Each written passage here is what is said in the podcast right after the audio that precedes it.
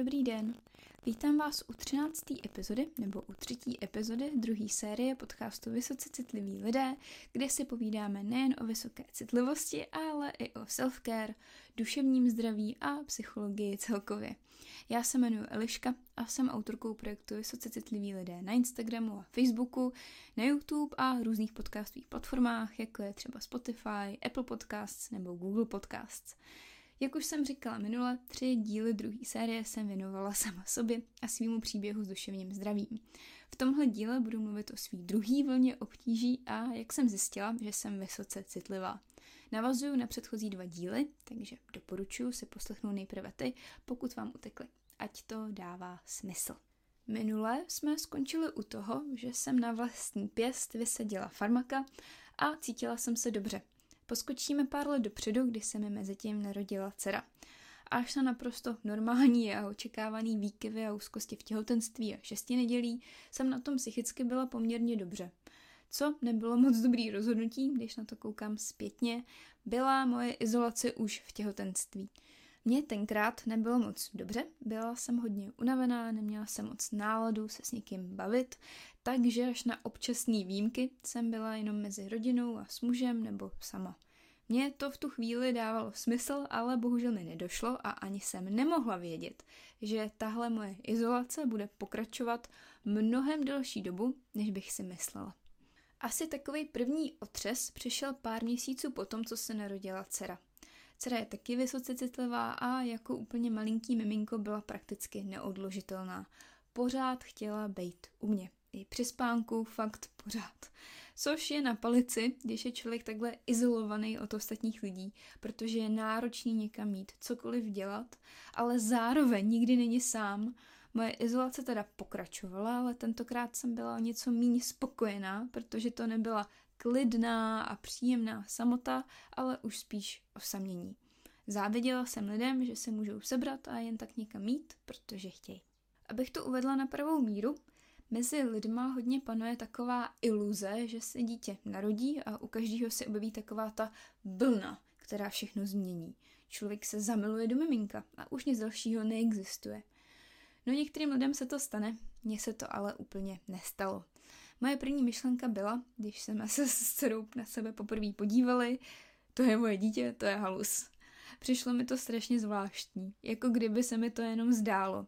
Ale bylo to v pohodě, po chvilce jsem se zvykla, měla jsem to obrovský štěstí, že se mi nepřihodilo žádný velký trápení, kdy rodiče mají třeba dojem, že to ve skutečnosti není jejich dítě, nebo se dlouho musí učit mít to mimino rádi. Sedlo se to rychle, sedlo se to hezky, jenom nepřišla ta očekávaná vlna, o který se tolik mluví. A i proto o tom tady mluvím, abych třeba případně upozornila ty, který to teprve čeká, a nebo validovala ty, který mají podobnou zkušenost jako já. Nicméně, kromě toho, že ta vlna nepřišla, nepřišla ani další moje spíš podvědomně očekávaná iluze a to je to, že mě mateřství naplní až do posledního kousku mojí duše. Že ty věci do sebe tak jako zacvaknou a já budu spokojená. Znovu se vozval můj starý, dávný vzorec magického myšlení. Nechápejte mě špatně, mateřství jako takový bylo v pohodě. Ale prostě to pro mě nebyla žádná ultimátní životní odpověď na všechno, jak jsem si myslela, že má být. Očekávala jsem, že to bude moje primární identita, ale ona to byla jenom jedna z mnoha. Jasně, že z těch důležitějších samozřejmě, ale ne všeobjímající.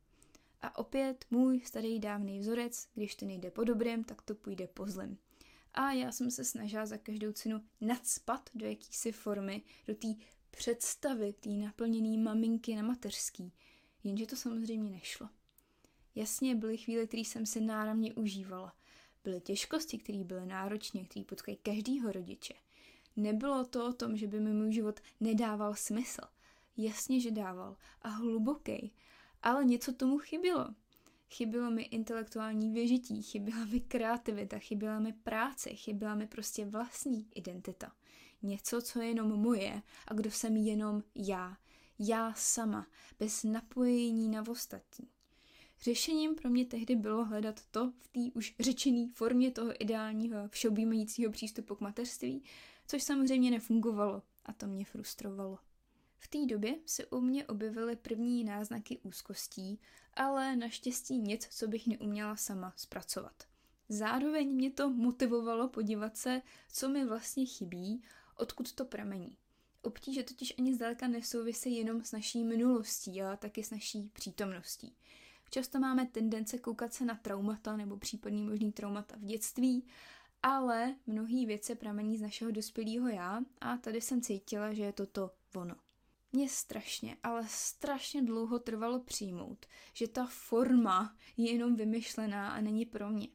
Přiznat si to je věc jedna, ale přijmout to, to byl voříšek. Já jsem to totiž vnímala jako selhání, jako něco, za co se stydím, co je ultimátně a objektivně špatně, že si nevážím dobrých věcí a tak podobně.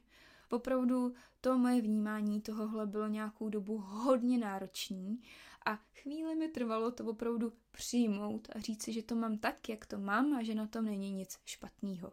Taková dobrá vlastnost dětí je, že rostou. Takže zatímco se mě děly tyhle věci, dcera rostla a byla čím dál tím víc samostatnější, úměrně věku samozřejmě. Z vysoce citlivého miminka, který doslova nešlo odložit, se postupně stávalo větší miminko, který objevovalo svět, zabavilo se ochutnáváním kostek a skládáním mídla, postupně se začalo sedat, zvedat se a chodit.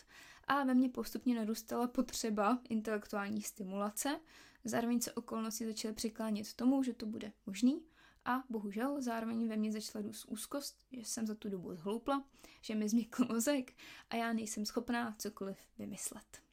No a pak přišel rok 2020 a s ním pandemie. A samozřejmě další, nucená, nekonečná izolace. Moje úzkosti se ozývaly čím dál tím častěji, ale pořád to bylo jakž takž v pohodě. Shodou okolností jsme na začátku roku koupili naše první auto a získali jsme větší volnost. Mluvili jsme o tom, jak začneme častěji jezdit na výlety a vypadalo to, že se konečně okolnosti o něco změní, se trošičku změní to prostředí, ve kterém existuju každý den. A pak přišel březen a všechno se postupně začalo zavírat a všude byla doporučení, ať jsme radši doma. Nikdo nevěděl, co je to za vir, nikdo netušil, co bude.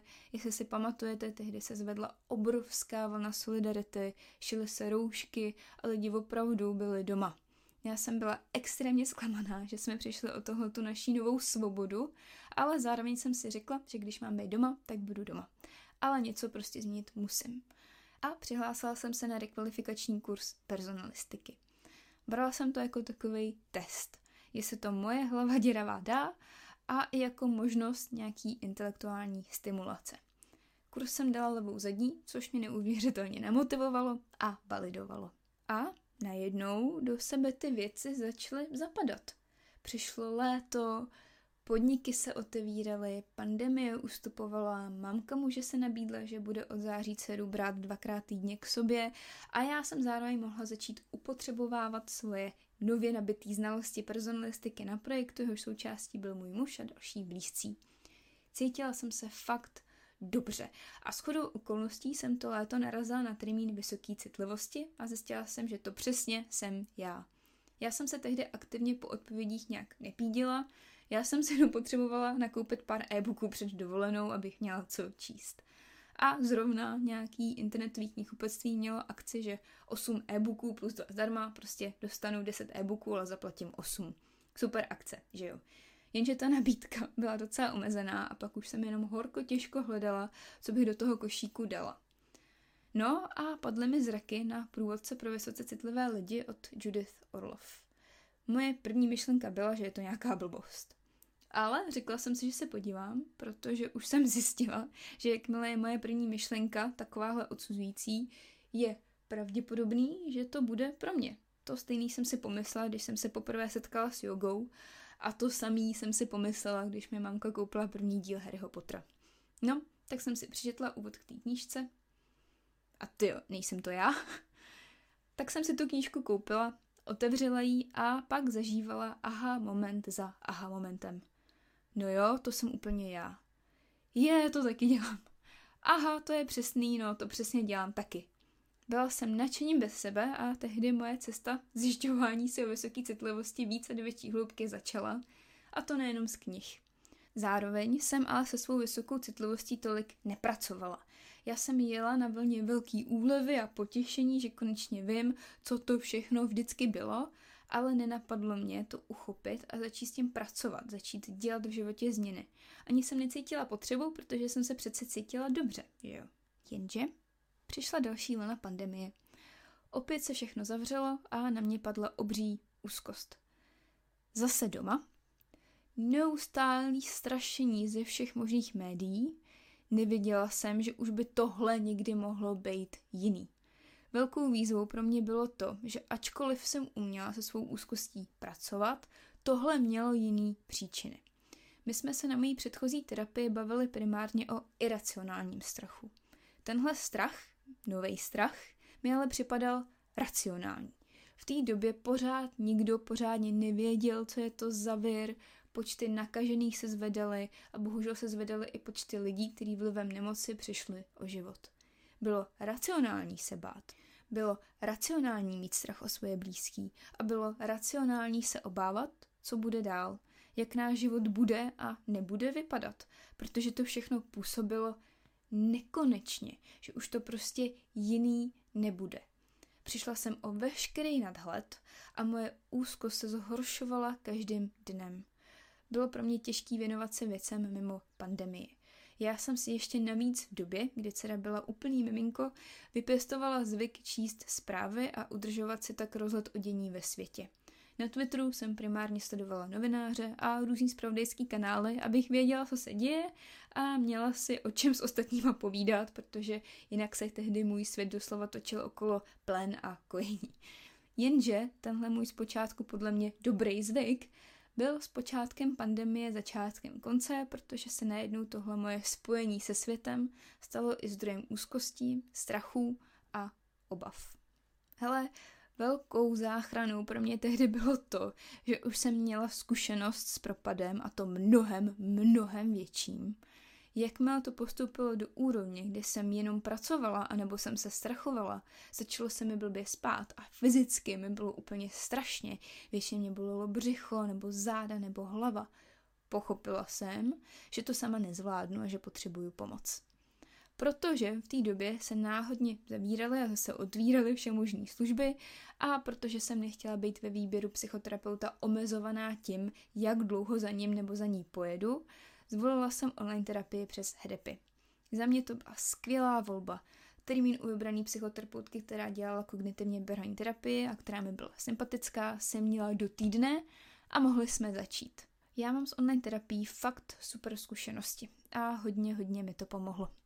Hodně věcí jsem se tam o sobě dozvěděla, naučila jsem se pustit tu snahu o kontrolu a věštění, uvědomila jsem si, že vlastně můžu vytvořit nějakou svou vlastní identitu, že se můžu zase začít poznávat, že zase můžu začít zjišťovat, co mě baví. Víc jsem začala pracovat se svou vysokou citlivostí, suchý informace, který jsem si pravidelně zjišťovala od léta, jsem konečně začala přetvářet v praxi, experimentovala jsem s tím, co se vlastně děje a co mi může ulevit. Zjišťovala jsem své limitace a stavila jsem se k ním čelem. Snad poprvé v životě jsem byla ochotná a schopná to udělat. No a v průběhu psychoterapie a intenzivního sebepoznávání jsem začala studovat psychologii. Já jsem se hrozně bála toho, že to vlastně skrz zahlcení a, a stres a tu obrovskou úzkost nedám.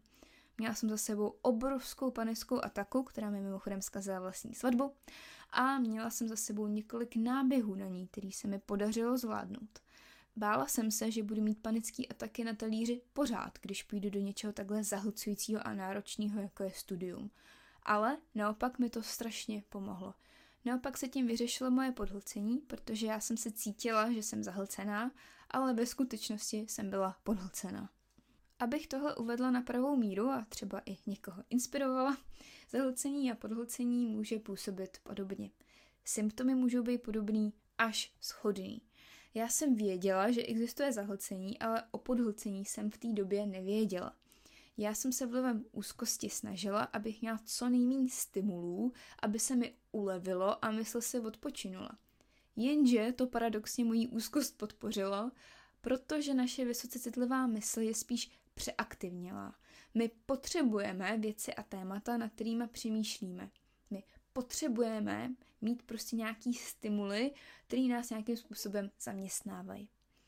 A když je nemáme, tak co udělá naše přeaktivnělá mysl? No, vymyslí si je sama. A když ta mysl má sklony k úzkostem, tak co se asi stane? No logicky půjde a začne vymýšlet strachy, obavy, katastrofický scénáře. Prostě se zabaví v tom úzkostném tématu. Vytáhne všechno, každou maličkost a najednou je z pravidelné aktivity obrovský problém, protože je to to jediný, co se v životě děje a tak si okolo toho úzkostná mysl vymyslí obavy před, během i po. Z komára vlblouda. Já jsem se bála, že pro tady ty všechny strachy nebudu mít vůbec kapacitu řešit věci do školy.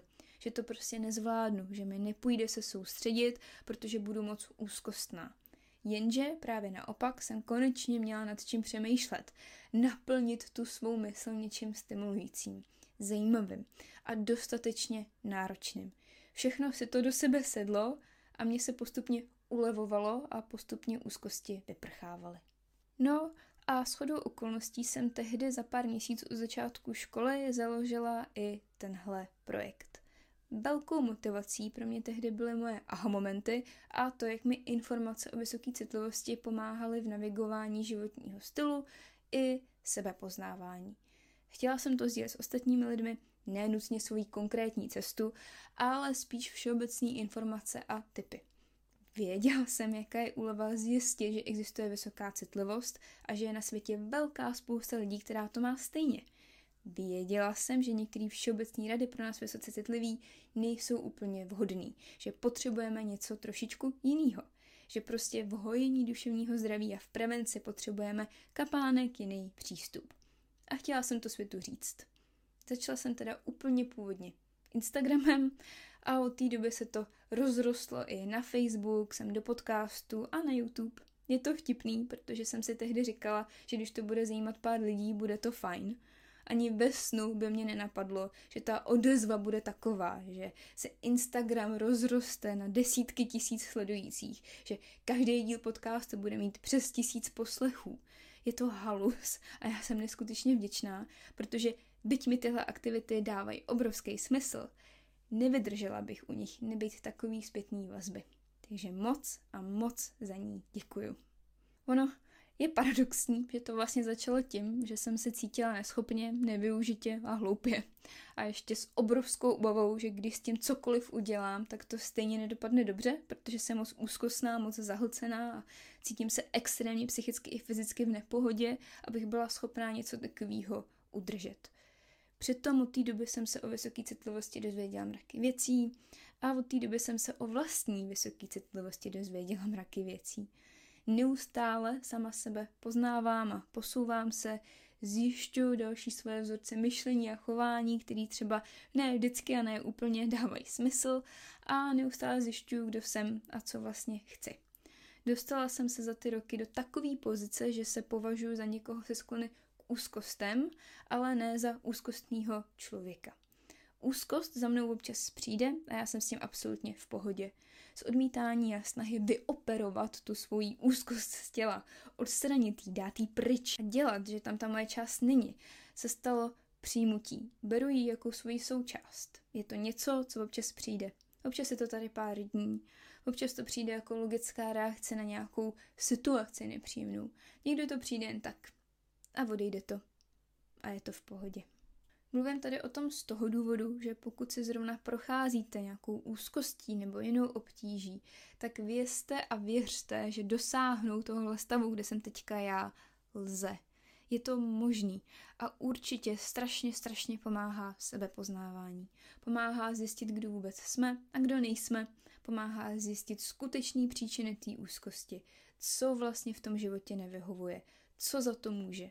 Protože zase, jo, jak už jsem říkala, mně taky občas připadá, že co se týče příčin obtíží duševního zdraví, tak máme tendence koukat hodně do dětství a na traumata a tady ty věci, ale ne vždycky to musí být tak hluboký.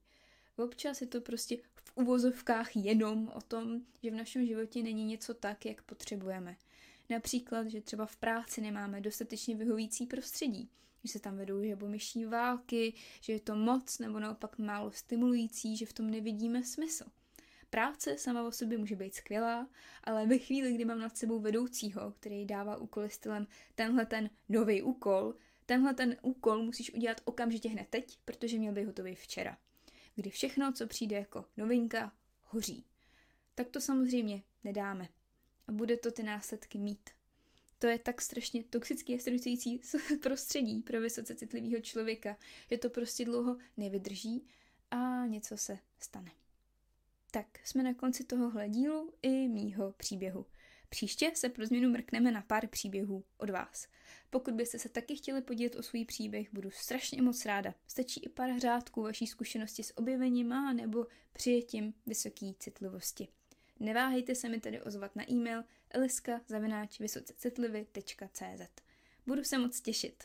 Tak jo, ozvu se zase za týden v úterý. Mějte se moc krásně.